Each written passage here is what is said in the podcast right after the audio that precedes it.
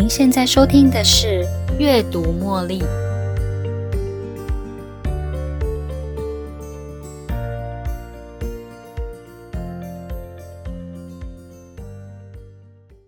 欢迎收听阅读茉莉。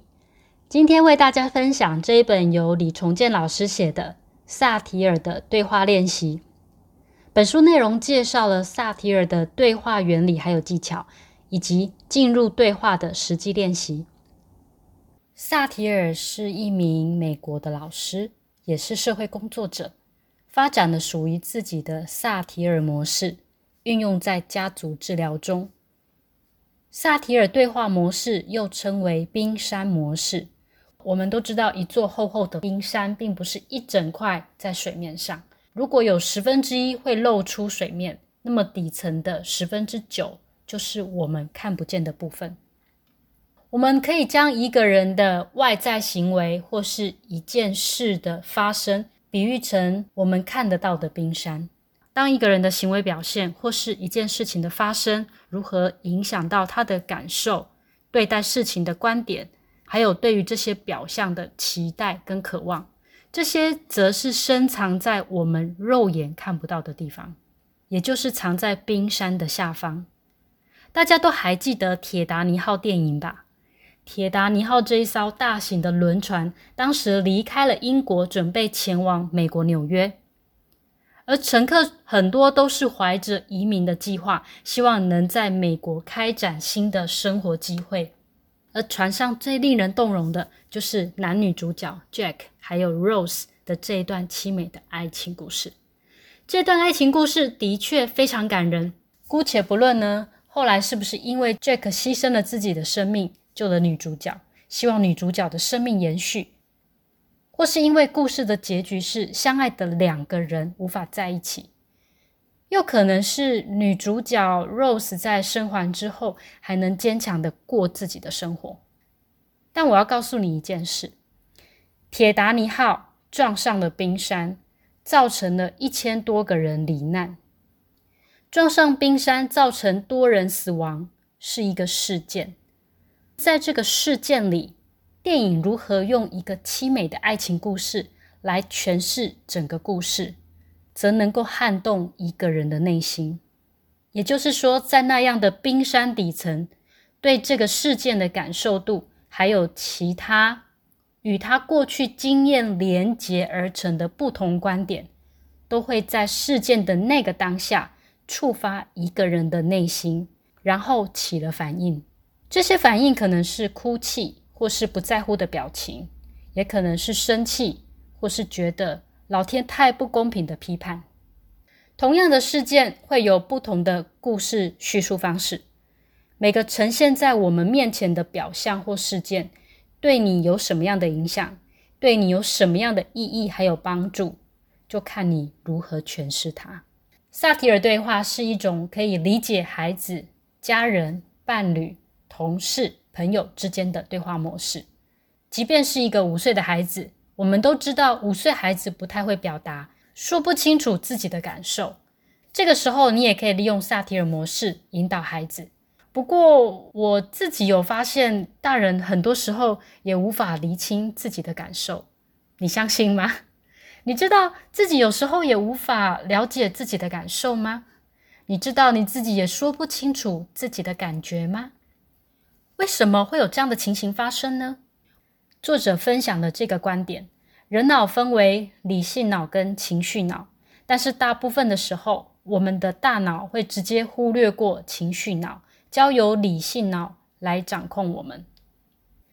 因为从我们的成长过程中，大部分的时候，我们的情绪都是被压抑住的。打个比方，小时候的你一定有过跌倒的经验，跌倒好几次后的你，这一次又不小心跌倒了，你就会装作坚强说我不痛啦。这中间发生了什么事呢？大家都知道，只要跌倒撞到地板，明明就会很痛的事情，却被当事人忽略并且否定那样的感觉呢？那是因为小时候的你在一开始跌倒的时候，父母亲会告诉你，哪有那么痛啊，才跌倒一下就很痛，这么不勇敢，这样怎么当哥哥？于是乎呢，在父母亲这样的回应之下，长大后的你就会慢慢的忽略自己觉得痛这件事，甚至不太会表达自己的痛。大人只为了解决行为本身，希望将问题解决，不过却忽略了不该用理性来回应孩子的非理性反应。觉得冷，觉得热或是痛，这些都是非理性反应，因为它是非常直觉式的，它是身体的自然反应。当一个孩子觉得热，大人却强迫他穿上外套时，孩子会觉得自己的感觉被否定了。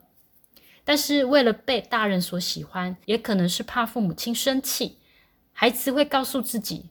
哦，我应该没有这么热吧，还是要听妈妈的话啦。渐渐的，孩子会长出其他的生存模式，用否定的态度来回应自己的感觉。至于大人因为天气冷而强迫孩子穿外套有错吗？我们大部分都是在听话的年代中长大的，从小我们就被灌输要听爸爸妈妈的话才有乖哦。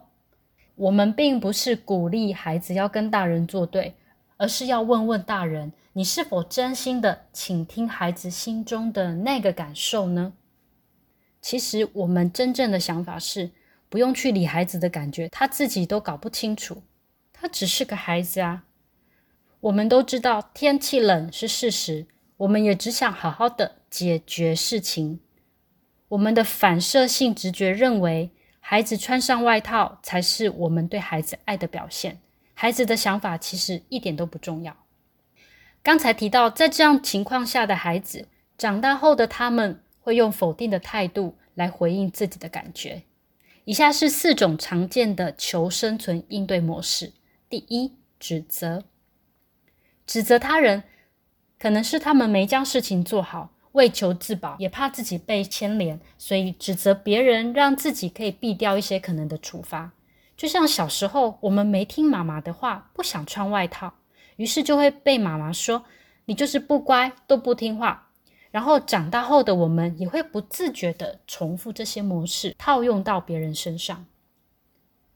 第二，讨好。讨好别人，忽略自己，一心一意只想要将别人高高捧在天上，告诉对方他们是最棒的。就好像小时候父母亲要求你穿外套，但是你根本就不会觉得冷啊，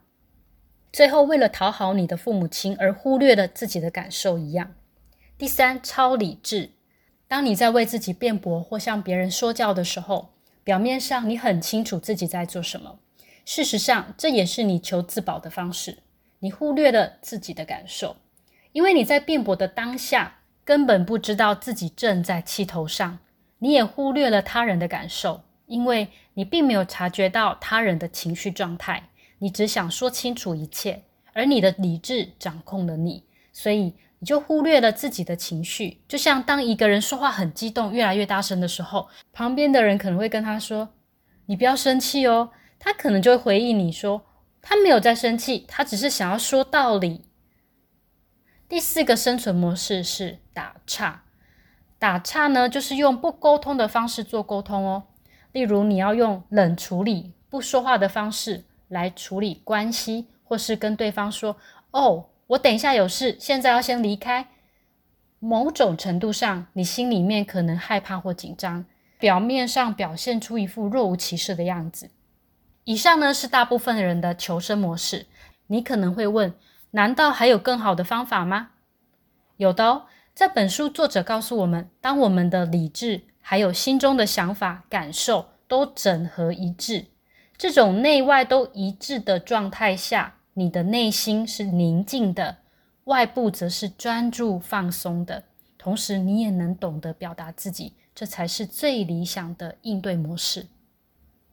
最后我们做个总结，为了生存，大脑有时候会压抑情绪，交由理性脑来掌控自己。这也就是为什么大部分的人都是用这四种求生应对模式来处理不同的事件：指责、讨好、超理智和打岔。整合内外一致的状态，才能带来更好的沟通还有理解。萨提尔对话练习可以帮助人们深入他人和自己的内心，建立更健康的对话关系。在下一集的阅读茉莉将延续萨提尔的对话练习，与您分享冰山对话的关键技巧，如何用问题和好奇心探索他人的内在，引导对话，并且理解问题的原因。至于一座冰山，我们看不见的底层藏着哪些东西呢？这些答案都会在下一集的阅读茉莉告诉大家哦。最后也欢迎您留言给我您的想法。你喜欢今天的节目吗？邀请您在 Podcast 留下五星级评论、订阅并且分享这个频道给你的好朋友。你也可以用赞助的方式，用一杯咖啡的金额支持这个频道持续运作，为大家提供更优质的内容。感谢您的收听，我们下一期再见喽，拜拜。